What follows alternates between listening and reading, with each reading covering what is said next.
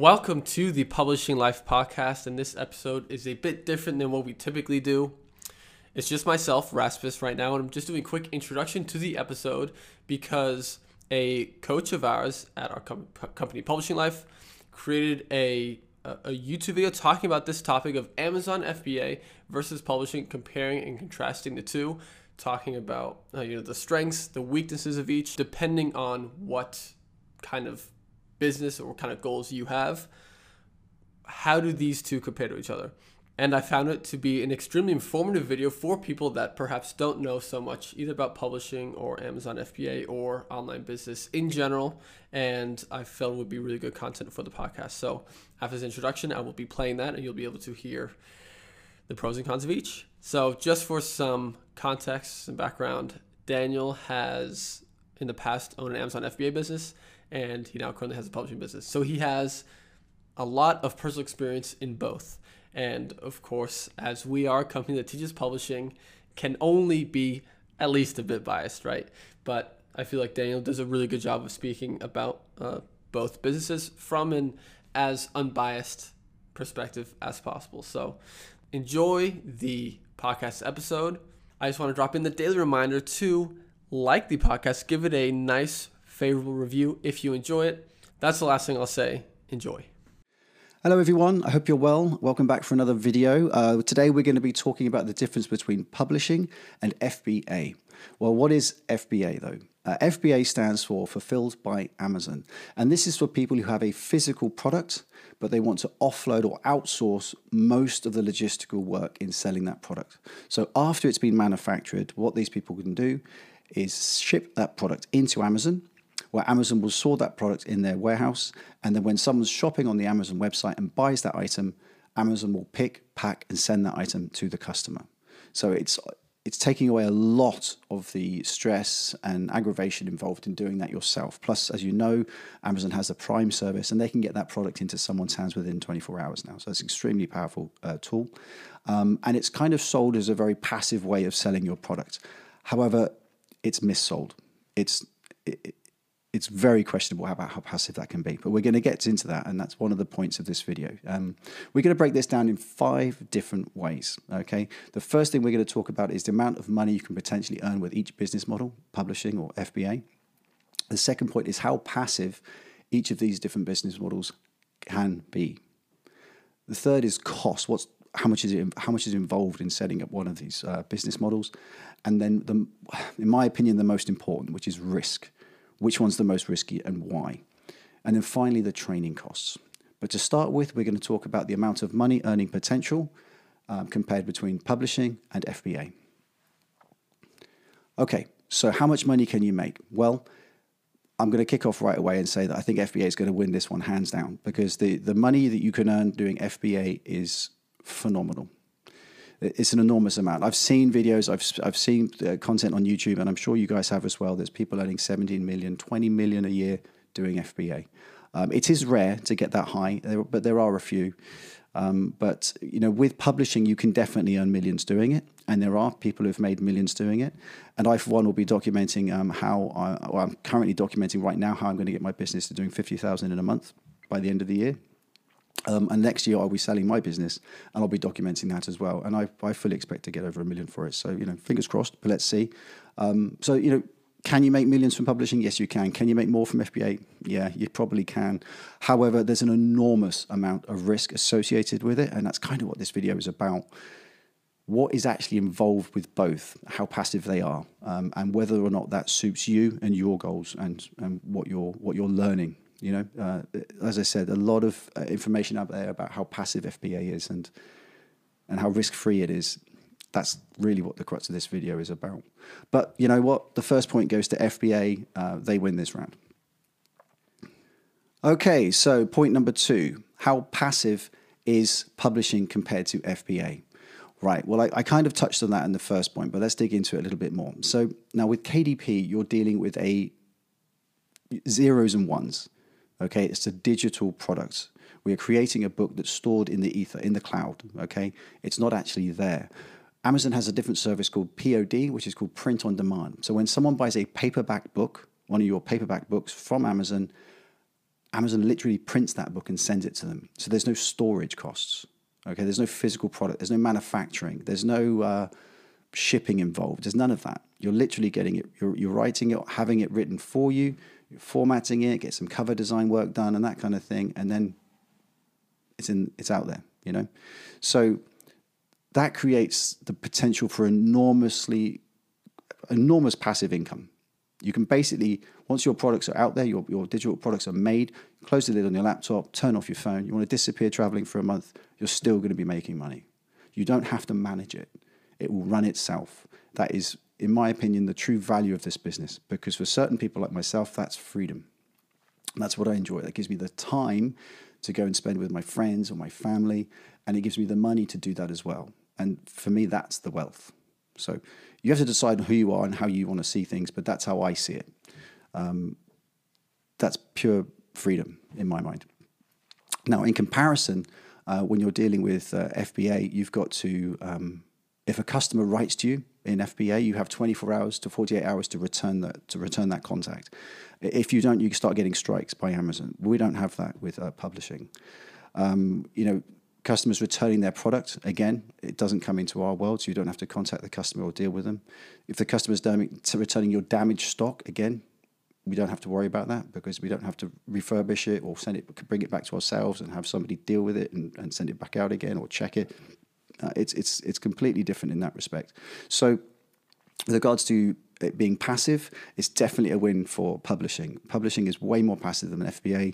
Uh, with F B A, you, there's no way you could turn off your laptop or turn off your phone uh, and disappear for any period of time. You're running essentially a, a traditional bricks and mortar business, but you're running it from your laptop. It's the, the similarities are more closer to that than they are to anything else. So the next round is cost. So who's going to win this one? The cost involved in setting up two businesses is, is a really, really very important factor. Um, budgeting for what you're going to be getting into is something you need to understand before you get into it. F B A, by comparison, as it should be, is a lot more expensive, but then the returns are a lot greater potentially too. But, but this is where it gets difficult. When you're creating your product, most most of the time you're going to go to a website like Alibaba, you're going to find a manufacturer in a different country, most likely China, and then you're going to deal with the, the culture and the language difference and find a manufacturer that's going to give you a quality product. You've got to work with that manufacturer, sending for backwards and forwards um, design iterations and this kind of thing till finally you place an order, and you've got to trust that manufacturer that when they actually send your order, you're going to get what you actually wanted, which is representative of the samples you've received and the lead up to that, because sometimes it's not. Um, it might be a different color, might be different material, might just be poor quality, whatever.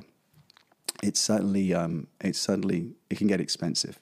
So you've got to manufacture these products and then you've got to ship these products. And we're going to come into this again in a moment, but when you're shipping your products, again, that's expensive. Whether you're doing it by air freight and they happen to be small and light and they can go on an airplane, because most products tend to be heavy when they're in bulk and you have to go in a shipping container and they have to go to sea. Shipping to the U K from China, for example, is just over four weeks. You've got a six weeks production run. That's ten weeks. Then you've got to get it off at the other end and into the, into the warehouse and that kind of thing. So anything up to twelve, thirteen weeks, something like that. It's a long time. It's very expensive.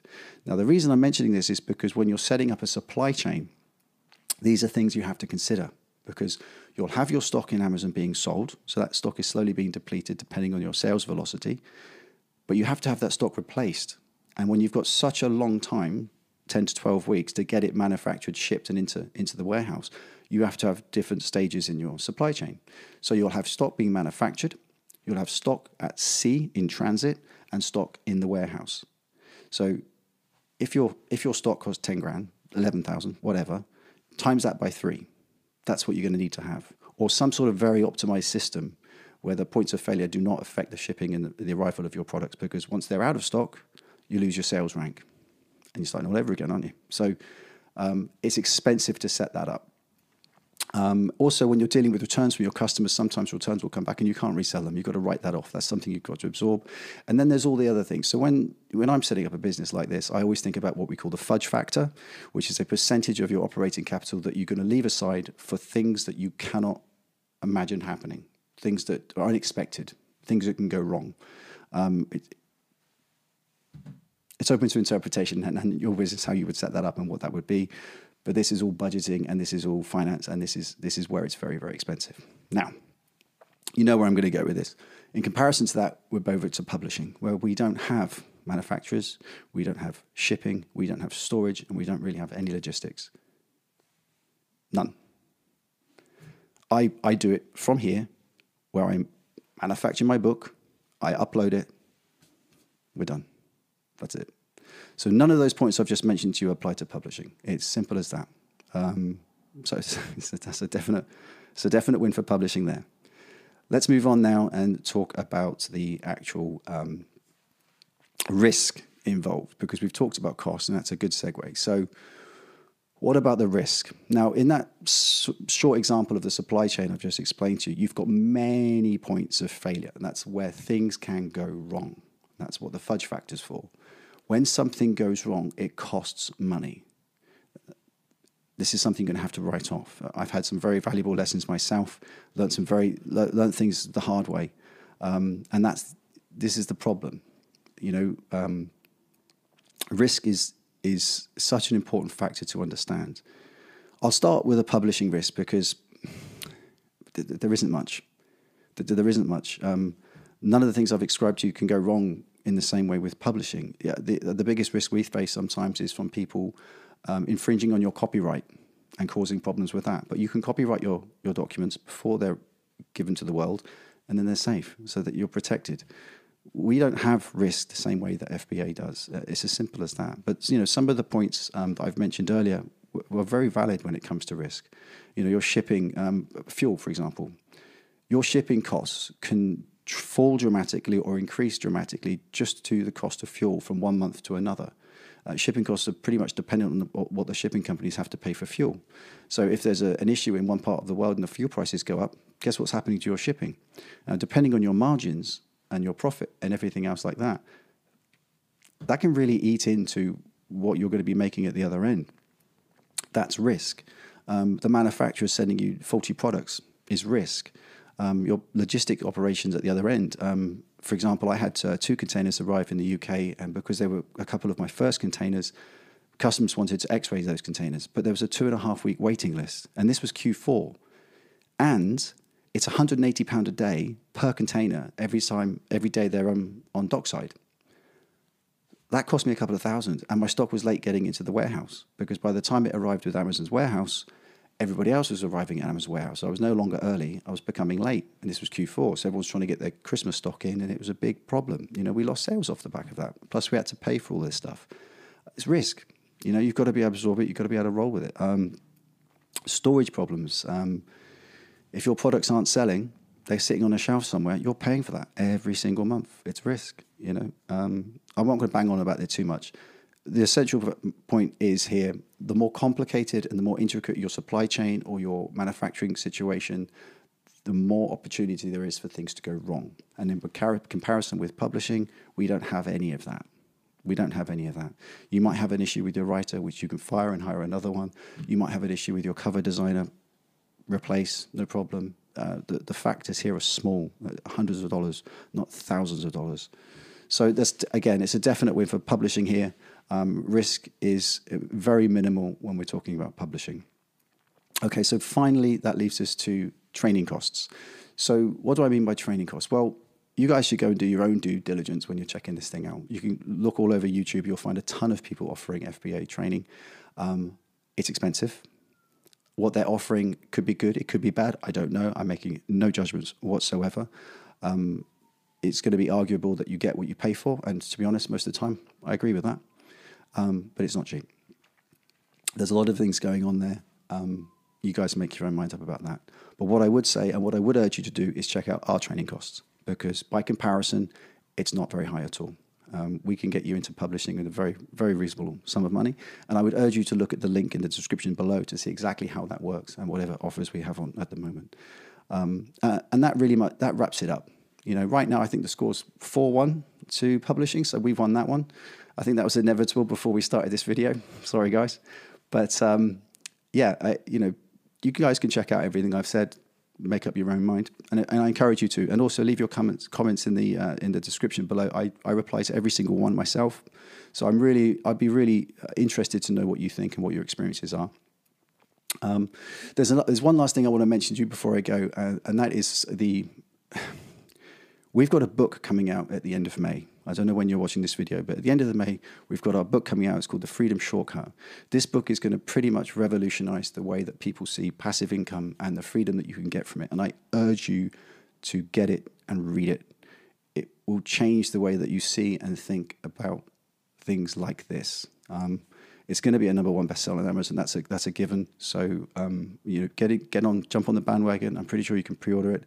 Um, and if it's already out and you're watching this in the future, then um, let us know what you think. Uh, and anyway, until the next time, guys, it's always a pleasure doing these videos. I hope to see you in the next one. And have a good week.